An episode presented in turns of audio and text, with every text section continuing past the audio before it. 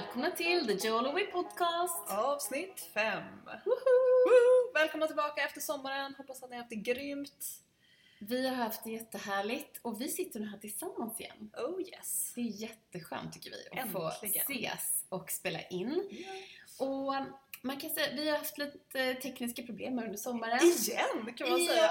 det Det är är lite- utmaning när man börjar med en ny grej. Det är lite utmanande och just idag är en utmaning att vi spelar in nu på ett annat sätt än vad vi brukar för jag har ju lyckats glömma vår podcastutrustning på landet så den, den eh, kommer nu, den ligger på någon slags bud någonstans och ska Ja. budas hit. Men, så nu spelar vi in på ett annat sätt men eh, allting går ju att lösa, tänker vi. Precis. Vi tänkte om lite. Och vi har också tänkt om vad gäller avsnittsordningen faktiskt. För att vi har fått så himla många frågor om eh, när resten av Henrik Ennart-intervjun kommer släppas. Alla älskar Henrik. Ja, det, så är det ju. Det förstår Det man ju också. vi ju. Så vi har faktiskt eh, valt att eh, stuva om och vi kommer därför släppa två stycken avsnitt idag med Henrik Ja. istället. Så del två och del tre. Precis, och del två som kommer här, det har vi döpt till Från jord till bord. Mm. För det handlar väldigt mycket om hur den maten vi äter har producerats och besprutats i viss Mm. utsträckning. Eller om den är ekologisk för eller nackdelar för oss och för vår jord. Ja. Och även vad man sen stoppar i maten innan vi äter den i form av tillsatser. Mm. E-nummer pratar Ja, vi om.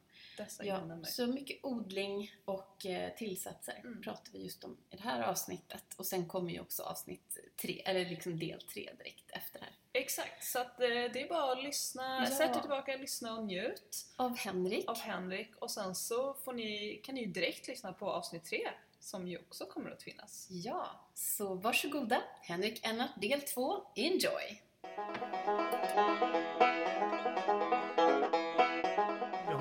Liksom levt oss in i den här att det ska vara så otroligt välorganiserat och vi ska städa renligt och så här. antibakteriellt. Så där är ju i somras, vi gjorde faktiskt så att vi, vi, vi började växa ogräs, vi var på Öland, en liten stuga då. Ja. Det kommer så väldigt fina ogräs, det kommer liksom från Ja. allvaret alltså. Det blir Ja, så här, jag blir helt för, wow. förvånad för i Stockholm kommer det bara så här tistlar och sånt. Ja.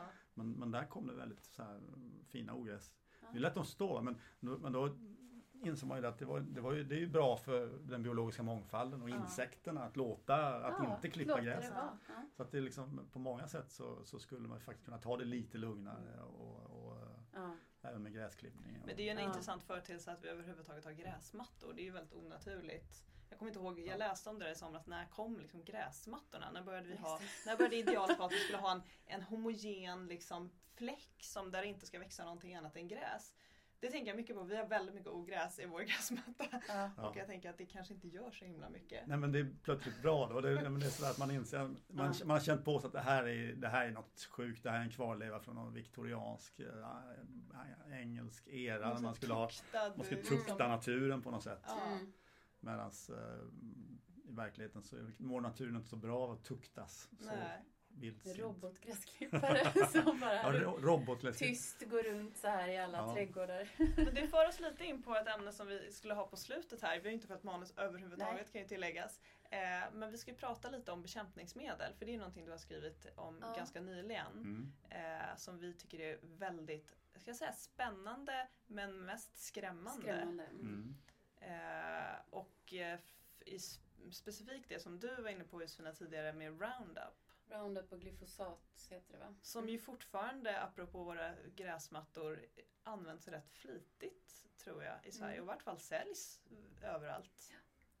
Ja. Har du eh, liksom varit inne och tittat på det någonting? Glyfosat, inte Ja, jättemycket nej. va, men det, det men jag har sett att det kommit eh, en hel jag menar det är ju väldigt ifrågasatt Det är ju det. Ja. medel och det är, ju, det är ju det som är där Roundup Ready Exakt. liksom. Och, Så hela den här stämningen som pågår i USA nu. ja precis och det, och det finns ju ett, alltså det finns ju ett Dels så finns det ju uppenbarligen ja, det verkar inte vara hälso, särskilt hälsosamt Nej. glyfosat helt enkelt. Och sen, samtidigt så finns ju ett, en stor debatt kring detta att man Det där hänger ihop med GMO-debatten liksom Mm. att man Jag är inte emot GMO eller teknik som sådan va? men det, problemet där det är ju egentligen att man då, att man då marknadsför Alltså att eh, det, är kemiindustrier som tillverkar de här eh, som, är, som äger fröerna. Mm. Det, och, de är, liksom, och den stora affären för de, för de som säljer 50% av världens fröer Mm. det är inte fröerna utan det är kemin. Det är bekämpningsmedel. Så att, och de använder ju fröerna som ett sätt att sälja. Det är en marknadsföringsgrej. Det för är att lite sälja. kopiator och, och bläckpatroner igen. Ja, Eller absolut. vad det var. Alltså det är billigt att köpa fröna och sen ska Ja. ni köpa väldigt mycket bekämpningsmedel för att fröna ska Ja. överleva. Ja men Mm, Eller precis. plantorna. Och sen, sen har det blivit så på många håll i världen att fröer för, säljs ungefär som man säljer streamingtjänster. Att man säljer liksom, man säljer inte, man, du, om, du har, om du är bonde i tredje världen så får inte du spara fröna till nästa år. Sådär, utan du måste liksom då ha, du måste ju då ha, eh, förnya din prenumeration. Ja och för så är det väl, så har man ju utvecklat. Jag vet att tomater till exempel, Mm. det finns det vissa sorter som, om du kan köpa en sån här liten påse på Blomsterlandet och odla själv. Som, där du, vissa sorter kan du sen ta tomatfröer i tomaten och själv odla nästa år. Mm. Men ganska många sorter går inte det att göra. För där har man odlat fram sådana där du måste då köpa fröerna. Du ska inte kunna återanvända det på det naturliga sättet. Mm. Vilket ju i sig också är helt bananas Mm. Ja, det är ju det. faktiskt. Det där är ju väldigt intressant faktiskt. Jag läste en bok alldeles nyligen som heter Seeds, heter en amerikansk bok som kom rätt nyligen. Mm. Eh, som handlar just om det där. Den eh, kan jag rekommendera. Ja, skriver upp här. ja, gör det. Ja, ja, men för den tog upp också en del, eh, liksom väldigt mycket kring det här med klimat. ja. Liksom, att många av de här gamla sorterna, Mm. kultursorterna, Mm. det, det är ju de som tål torka, det är de som Precis. tål liksom dåligt väder och så här, medan liksom alla de här nya sorterna som, som, ja, de, precis. som de har ju så här det är ju de som slås ut. Mm. Så har man kanske en ensidig odling så att ett, ett lands produktion kan i princip slås ut bara det kommer en, en skadedjur som sen sprids jättesnabbt. Men har du lite olika kultur, olika spannmål eller vad det är du odlar så, så blir det mycket mer säkert, va? Ja. mycket mer skyddat. Va? Så när man jämför då liksom avkastningen, då jämför man ju med den ideala förhållandena för Mm. liksom det här högpresterande. Mm. Men så fort det blir lite liksom, klimatförändringar, Mm. då vinner ju de här andra med hästlängd. Det tycker jag, det kom ju upp lite Så då när intressant. vi hade den otroliga torkan här i Sverige. Ja. Mm. De bönderna som hade den här lite äldre odlingsvarianten. klarade sig de bättre. klarade sig bättre. Mm. Det är så spännande och så viktigt. Mm. För det där är också, det där går ju lite grann hand i hand med ekologisk odling.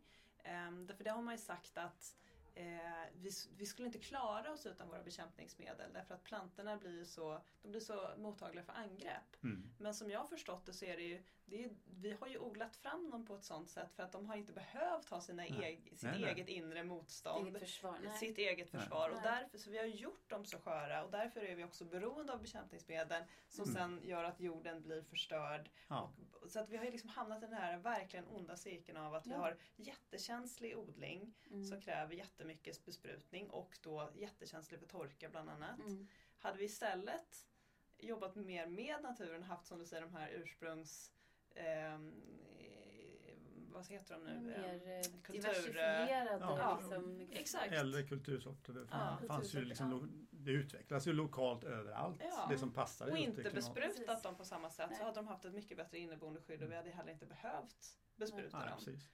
Eh, Jag lyssnade på en jätteintressant podd med, gud, vem var nu detta? En hampabonde som hade intervjuats av Johannes Kullberg i Paradiset. Mm. Där han pratar om just hur det kom sig att vi började bespruta så mycket i Sverige. Eh, och nu får man ju ta allting med en nypa salt. Mm.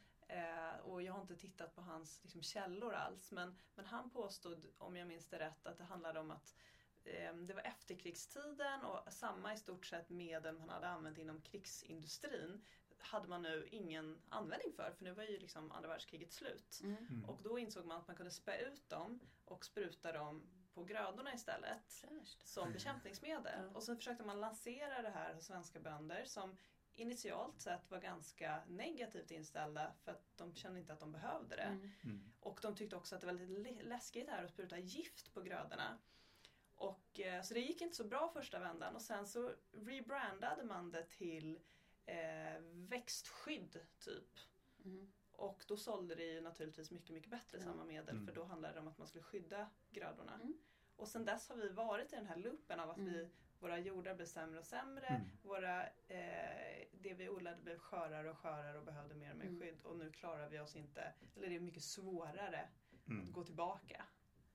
Alltså det är ju, jag intervjuade för något halvår sedan var jag i USA och träffade eh, en forskare som heter Jack Gilbert. Som var, han är väldigt spännande för han, han har varit med mycket och kartläggning av så, Men han är Mm. också sån som han leder det som kallas för Earth Microbiome Project som Mm. liksom ska Mm. kartlägga alla Mm. myriader Ja. med bakterier i jorden. Och det är sånt där mer crowdsource-projekt kan man säga med Ah, forskare. Så att det är, liksom, det, är, det är hundratals forskare runt om i Mm. världen som är med. Eh, Men han menar just det här liksom med, precis det här liksom att att vi förstör jorden och att väldigt mycket av problemen vi har de hänger ihop med att jorden är döda. Då. Mm. Om, man, om, man, Precis. om man kan återställa jordarna som de Mm. var ursprungligen så, så skulle man ju få liksom leva, mer levande mikrober i Mm. jorden och, och eh, då skulle man binda mer vatten, då skulle man binda mer, mer kol också. Man skulle liksom få, Mm. få liksom, eh, mer normala sådana här kvävecykel och sånt här. Så att, så att, eh, han menar ju det finns en otrolig potential i själva jorden. Det Mm. pratas mycket om att man behöver väx, liksom plantera träd och så här för att binda kol Mm. till exempel. Men att, men att eh, just själva jorden har en, förmåga, har en potential att binda enorma mängder. Mm. Precis. Och även med vatten. Va? För att, jag menar, en död jord, man, jag menar, nytt, dagens jordbruk det går ut på att man liksom först river bort liksom huden på, Mm. på jorden egentligen, Mm. så att den friläggs och för, för liksom torka och erosion och så här. Och sen så kör man med plogar där och så, så och sen på med alla bekämpningsmedel så att mikroben, de Mm. mikrober som lever så långt, de dör. Va? Mm. Till slut så blir det bara damm av alltihopa. Det är va? en öken man skapar egentligen. Och det är ju men en del av de här holländska jättestora växthusen, där har man ju där ser man ju egentligen liksom jorden är bara ett medium som plantan Precis. kan stå i. Ja. Va? Ja. Man har liksom helt släppt hela Ja. det här grundkonceptet med en levande jord. Och liksom det, det, är bara, man kan, det kan lika gärna stå i här, någon slags plastkul Plast, ja, eller exakt. någonting. Och då hamnar man också igen så här, vad är vitsen med att vi ska odla då? Vad ska det innehålla det som vi ska odla fram? Mm. Alltså då är det ju någonstans, vi, vi ska få fram någonting och nu kanske det, det ska se ut som en tomat och smaka som en tomat. Mm. Men vitsen med att vi ska äta tomaten förutom att den är god, det är ju att vi ska få i oss den näringen. Och Mm. den finns ju inte där längre på samma sätt. I den... Ja, inte på det naturliga sättet. Nej. Och framförallt så är det, jag tycker man ska vara ödmjuk inför att det är så otroligt mycket vi inte vet. Va? Så att Ja. Liksom ger man sig in och odla tomater som inte, som inte, och inte gör det i jord. Alltså man har ju en, en, tycker jag, en bevisbörda för att det där funkar på alla plan, Mm. på alla idag okända plan. Liksom, Mm. som, eh, För det, för det jag är inne på lite grann kan- också som jag undrar vad du tycker om. För att många använder det argumentet kring ekologisk, eller snarare mot ekologisk odling att det skulle vi inte ha råd med i, i hela världen. Då skulle vi inte kunna föda hela världen om, om vi skulle gå över till ekologisk odling. Men, men då är det någonstans här, om vi har icke-ekologisk odling, alltså besprutad odling, som då innehåller väl, väsentligt mycket mindre näring och också är mycket liksom, känsligare för olika eh, ja, väderförhållanden etc. och torkor och sånt. Och slår man ut det, som du säger, man tittar på den optimala produktionen jämfört med vad Mm. ekologisk odling, hur mycket det kostar att ta fram och, och bibehålla. Så nog kan man slå hål på det argumentet. Och vad, vad, vad ska man säga Alltså, i den diskussionen? det så tycker jag att det, liksom, det, man, man, kan, man måste liksom diversifiera. Va? Man måste ha, det måste finnas ett utrymme för liksom, låt hundra blommor blomma. Va? Mm. Det som är bäst på varje ställe, Mm. använd det. Va? Men, men liksom det konventionella jordbruket, det är bäst på de bästa jordarna. Va? Mm. Det är bara de, under de absolut bästa förutsättningarna och där är ekologiskt också bra. Mm. Men, liksom, men, men hur får, alltså för att man ska lösa problemen så behöver ju, och inte minst ta i Afrika söder om Sahara, så att då behöver man ju liksom ha en infrastruktur för, för lokala småodlare va? Som, Mm. som man kan odla själva och de måste kunna de, de ska inte kunna vara ekonomiskt helt beroende av Monsanto eller något sånt företag. De måste Exakt. kunna odla själva va? och sin, Mm. ha sina frö som de odlat i hundratals år. Va? Så Mm. det, en diversifiering skulle jag säga är det viktiga. Sen, sen en annan sak som, som jag nog kommit fram till. Jag intervjuade Michael Pollan eh, för ett eh, tag sedan och, och han har ju skrivit mycket i USA och Mm. så här, tycker han är ofta Mm. väldigt bra ute. Va? Men, men, eh, och han är ju inne på det liksom att, liksom, som jag också är inne på, ska jag säga, att, men det, är inte, det, är inte, det är inte brist på mat. Det, det, kommer, vi kom, alltså, Mm. det kommer inte att vara brist på mat. Utan det som är brist, det är bra mat. Mm. Ja. Det är liksom inte för energin. Det finns så mycket jordbruksintressen som, som liksom pekar ut hur ska vi kunna föda 10 miljarder människor. Mm. Men liksom, lösningen är inte jättestora fält där man bara eh, tar fram en enda singelgröda liksom, eller bara majs eller Mm. bara soja eller sånt där. Utan lösningen är ju att man, vi måste liksom vi måste ju äta, de flesta på jorden måste äta mindre mat Mm. till att Ja, börja precis, med. Va? ja, För det är ju också någonting som är så Ja. intressant med de här blå zonerna som du har tittat på. Mm. Att de äter så otroligt mycket mindre energi. Ja, Ja. absolut. De, Eh. nästan alla i hela västvärlden. Mm. I tredje världen så är det ju, alltså, nu är det ju globalt är ju liksom fetma och diabetes och det här eh, liksom överkonsumtionssjukdomarna. Det är ju, det är ju det, det, är det större än Ja. svält. Va? Mm. Det finns områden, framförallt i södra Afrika, där man har svält. Men, och, då, och det är flera hundra miljoner som Mm. svälter. Och det, är- Mm. och det, det är ett jätteproblem som måste liksom skötas. Men, men globalt så är det stora problemet överkonsumtion. Och i, som Michael Pollan brukar säga, att de senaste hundra åren, så länge man kan mäta, har det funnits liksom ett överskott på kalorier på jorden. Mm, det har det. alltid funnits det. Det har alltid varit en diskussion om överbefolkning, men det har alltid funnits. Nu produceras liksom mer än dubbelt så mycket kalorier som behövs Mm, på jorden. mm? Så mm. det, det är inte kaloribehovet som är det stora, Nej. utan det är liksom bra, bra mat. Mm. Men jag tänkte man, vi- om vi ska hoppa in på just det här med bra mat och komma till dina eh, bra böcker också. Eh, för vi, vi, den boken som vi började tror jag med båda två, den första som vi läste var ju Döden i grytan. Eh, och då kommer man ju med olika, då pratar vi om tillsatser. Mm. Och jag vet inte, hur, hur ser du på det idag? Har det, har det liksom ändrats någonting sedan du skrev boken? Har synen på tillsatser ändrats? Har det blivit hårdare reglerat? Eller har, hur ser det ut idag? Alltså det har ju blivit, jag skulle säga att bland, bland konsumenter så har det ju blivit en, en eh, det är ganska många som vill ha liksom så här clean eating, eller clean label och så här. Att det, sen har man ju på olika sätt försökt kringå det där då genom att, Ja. att man kallar inte någonting för ett E-nummer utan man kallar det för, för liksom, Något som låter naturligt. ja Mm. något som, men som har samma funktion. Mm. Mm. Jag menar till exempel potatisfiber. Det Ja. låter jättebra. Ja, det låter ju bra. Ja, det låter ju kanon. Fiber och potatis. Ja, jo, men sådär. Men, Ja. men, men varför stoppar man in det i falukorven? Liksom? Ja. Ja. men det är ju för att lura konsumenten. För att man då kan ha en högre, lägre kötthalt. Precis. Och så kan man liksom, Mm. så att det, det är ju, det, mycket av tillsatsdebatten den handlar ju Man kan väl säga att man byter ut bra råvaror mot dåliga och, och man blir ekonomiskt lurad. Och just, jag tror inte den stora risken att det finns ju tillsatser som är, man kan diskutera, va? Mm. vissa sötningsmedel och sådär. Men, det- men totalt sett är inte liksom risken med, med själva tillsatsen den stora utan det är ju att man inte får någonting annat som hade varit bra istället. Mm, mm. Det är lite grann som hur man kan se på socker tänker jag också. ehm, som en av de största delarna. För att folk ställer ofta den frågan så fort de hör att man håller på och jobbar och- med hälsa och mat och så. Så säger de så här, "Ja, men hur är det egentligen? Är det så himla farligt att äta socker? Och är det så farligt att äta lite pasta? Mm. Eh, men, och det är samma sak där egentligen. Ja, kanske inte så himla farligt precis just den dosen socker eller pasta. Utan det är ju snarare så här, äter du väldigt mycket sådana saker då går du miste om det du egentligen behöver. Mm. Och det kanske är lite som med tillsatser också. Och, Mm. och att det borde vara någonting annat i det stället. Kanske. Samtidigt så har det ju nu kommit. Vi tittade bland annat på den här dokumentären i Vetenskapens Mm. värld. Guldet i Guldet dina tarmar. tarmar som du säkert också har sett. Eh, där de pratar om den här gamla musstudien. För den har väl några år på nacken nu har vi förstått det som. När man ger eh, möss i 12 veckor eh, E 433. Och 466 Mm. som är ju två extremt vanliga, helt godkända Mm. eh, emulgeringsmedel. Mm. Eh, I vart fall är de godkända i USA och jag tror att de är godkända De godkända i Sverige också. också. Mm. Mm. Och man såg att det blev en jättestor effekt på bara 12 veckor och det var ingenting Mm. annat som ändrades. Så de blev Mm. beteendepåverkade och de Mm. blev tjocka och deppiga och fick förändrad tarmflora etc. Mm. Och då är det bara två stycken. Ja. Man vill inte ens tänka på vad som hade hänt om man hade tagit tio Nej. stycken. Nej. Och just den här cocktaileffekten som kanske kan bli när man tar många saker Mm. som var och sig är godkända. Ja.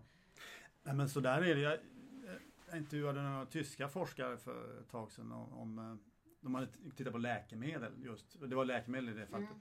Men jag, kommer inte ihåg exakt men det var typ som 900, 900 vanliga läkemedel. Mm. Och man såg ju, nu kommer jag inte ihåg procentsatsen men det var ju åtminstone liksom 30-40 procent. Jag, jag kan vara, komma ihåg fel, det kan vara högre men in, inte mindre. Och som, där man, av de absolut vanligaste läkemedlen som påverkade tarmfloran Mm. Mm. på något sätt. Ja. Och liksom man, man kunde inte i varje fall avgöra om det var bra eller dåligt. Men, det, men liksom, det är ju mekanismer som överhuvudtaget aldrig har ingått när man typgodkände de här. Va? Nej.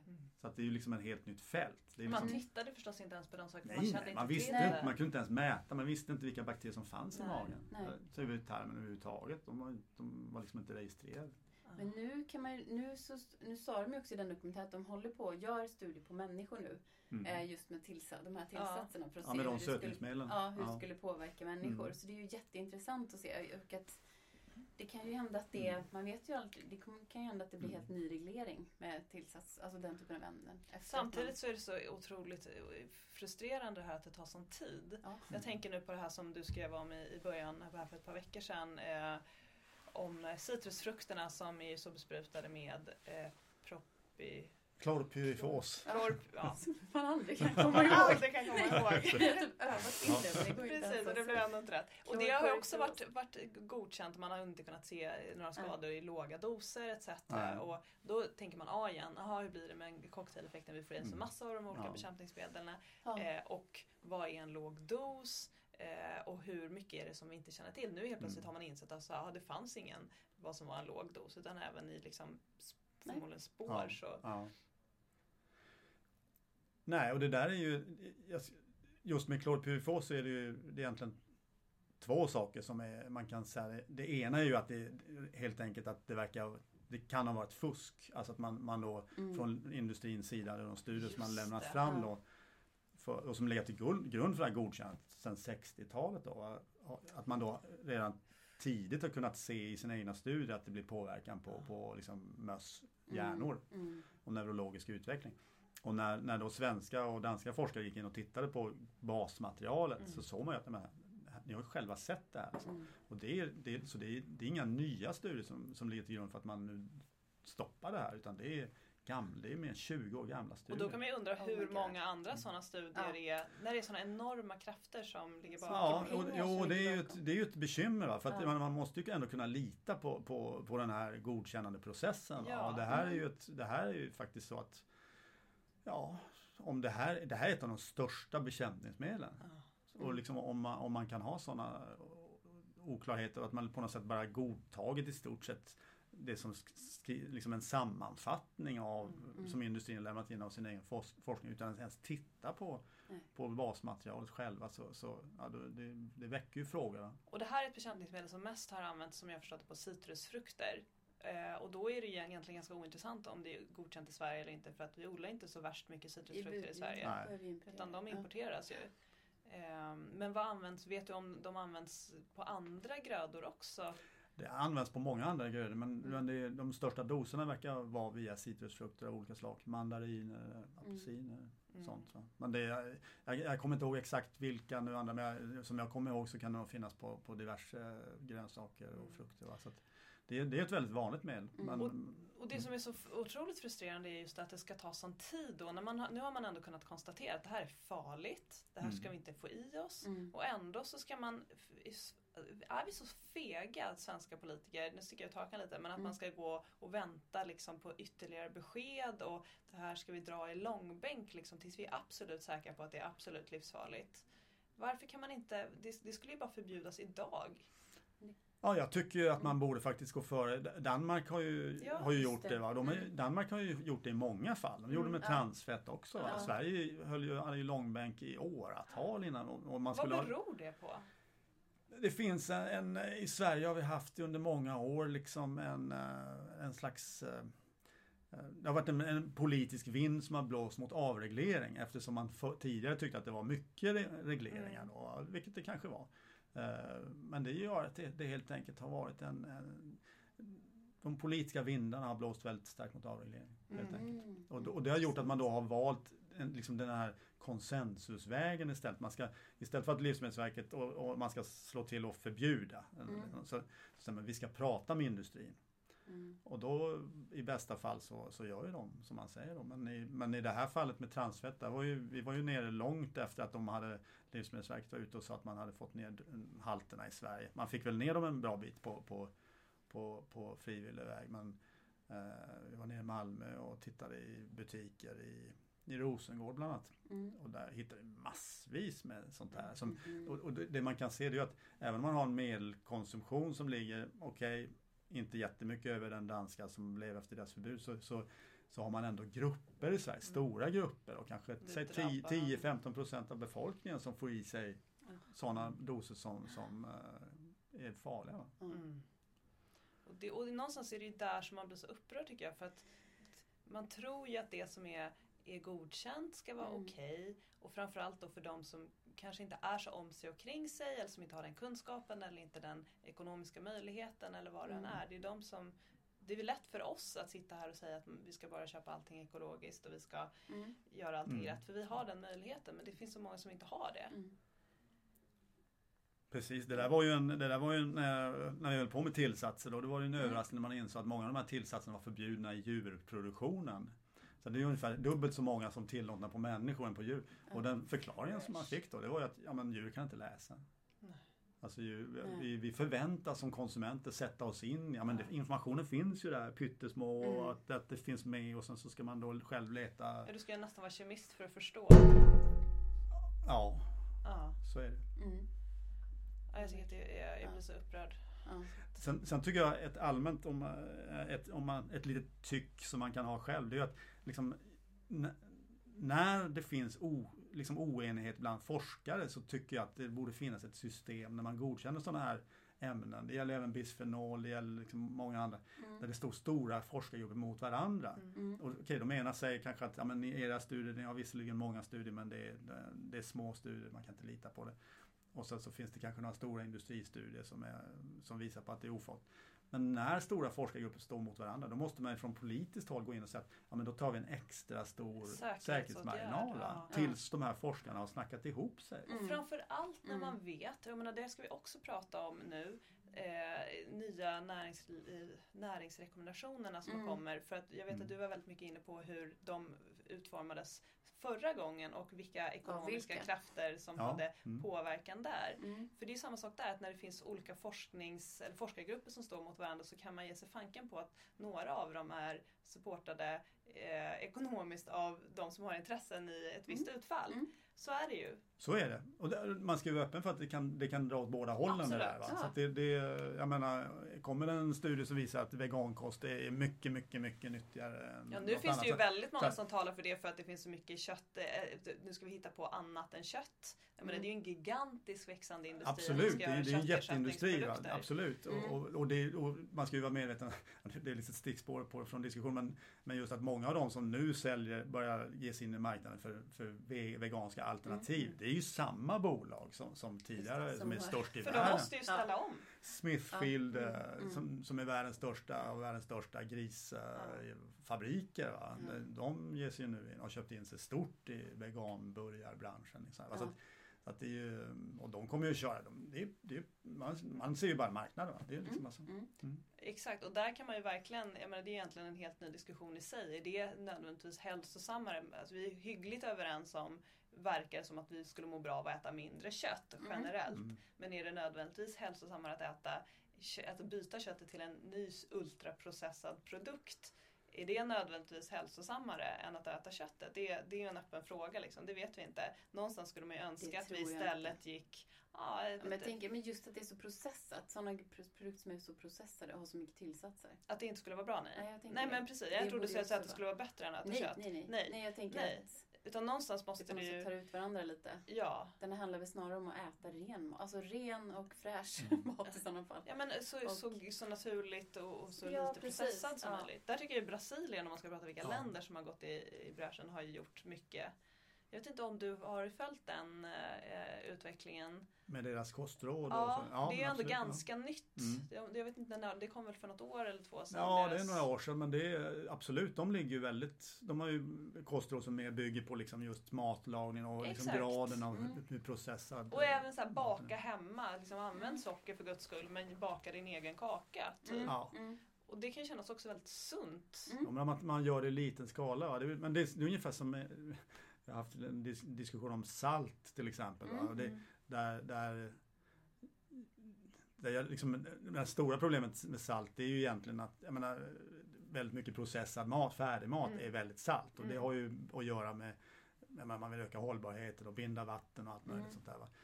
Och, och plus att man vill liksom, man, man ökar, liksom, man gör det mer aptitligt Mm. också. Va? Man, man Ja, det kan det öka också. på liksom, Mm. fett och, och socker och salt och allt det där. Det blir en, en god blandning då som säljer mer mat. Så vi äter ännu mer.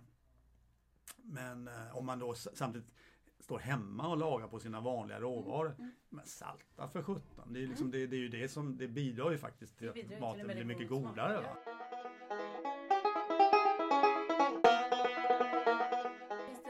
Tillsats som du känner så här, den här, kör inte det här liksom.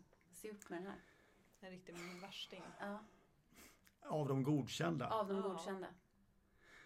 Ja, men alltså det är väl de här sötningsmedel som är, där, där finns det frågetecken va. Mm. Det, är, det är väl de jag kommer att tänka på först. Sen var, fanns det ju de här färgämnena, där är ju flera som har försvunnit va. Så att Ja. det är ju, men de Ja, var för ju, där var en diskussion för ganska Mm. många år sedan att Ja. vissa färgämnen skulle ge upphov Mm. till ADHD Ja, just det. och, och ja, sådär. men det var ju så Atso-färg, men många av dem de har ju stoppats sen. Ja.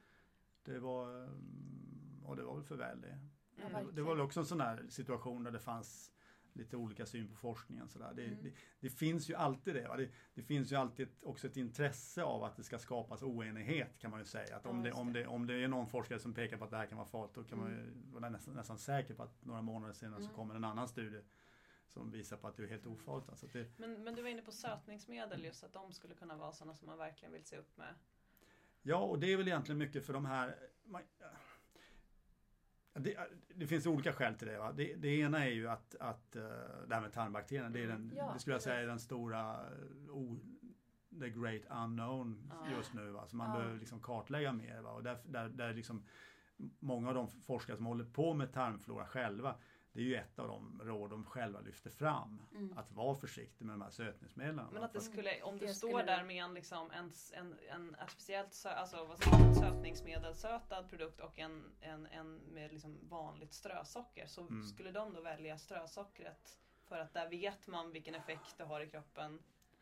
Ja, det skulle jag nog säga att de skulle göra. Mm. Men jag tror att de kanske, de Helst flesta inte alls. skulle då kanske Ja. undvika eh, sö, liksom Ja. läsk och så här. Men, men eh, sen, sen kan man ju säga att om man tar det ur fetmaproblematiken. Mm. Där är ju, då, då finns det ju studier där som, som där når, liksom, de flesta studier visar ju faktiskt på ingen större skillnad. Mm.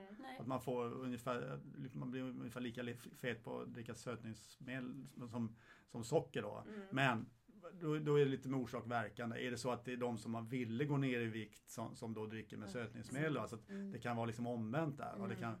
Ofta har man ju sett att de som dricker mycket sötningsmedel, de kanske är samma personer som också dricker med sockrar. Alltså att, Mm. Ibland. Va? Så det, det, det finns ju oklarheter där. Va? Men, men eh, eh, alltså det, om det vore så att sötningsmedel var så otroligt mycket bättre så skulle man ju se tydligare resultat skulle jag säga. Att man, det var, det, det var, Ja, vi har haft det så länge så att nu borde det verkligen ha visat sig på något sätt då. ja. Mm. Ja.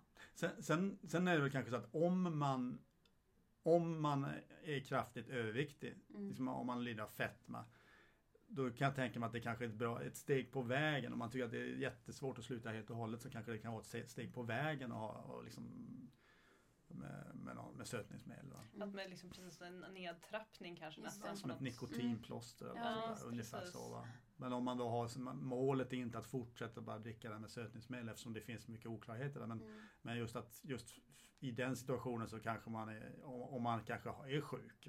Mm. eller man har symptom på andra sätt. Man, man, då, då behöver man skippa sockret.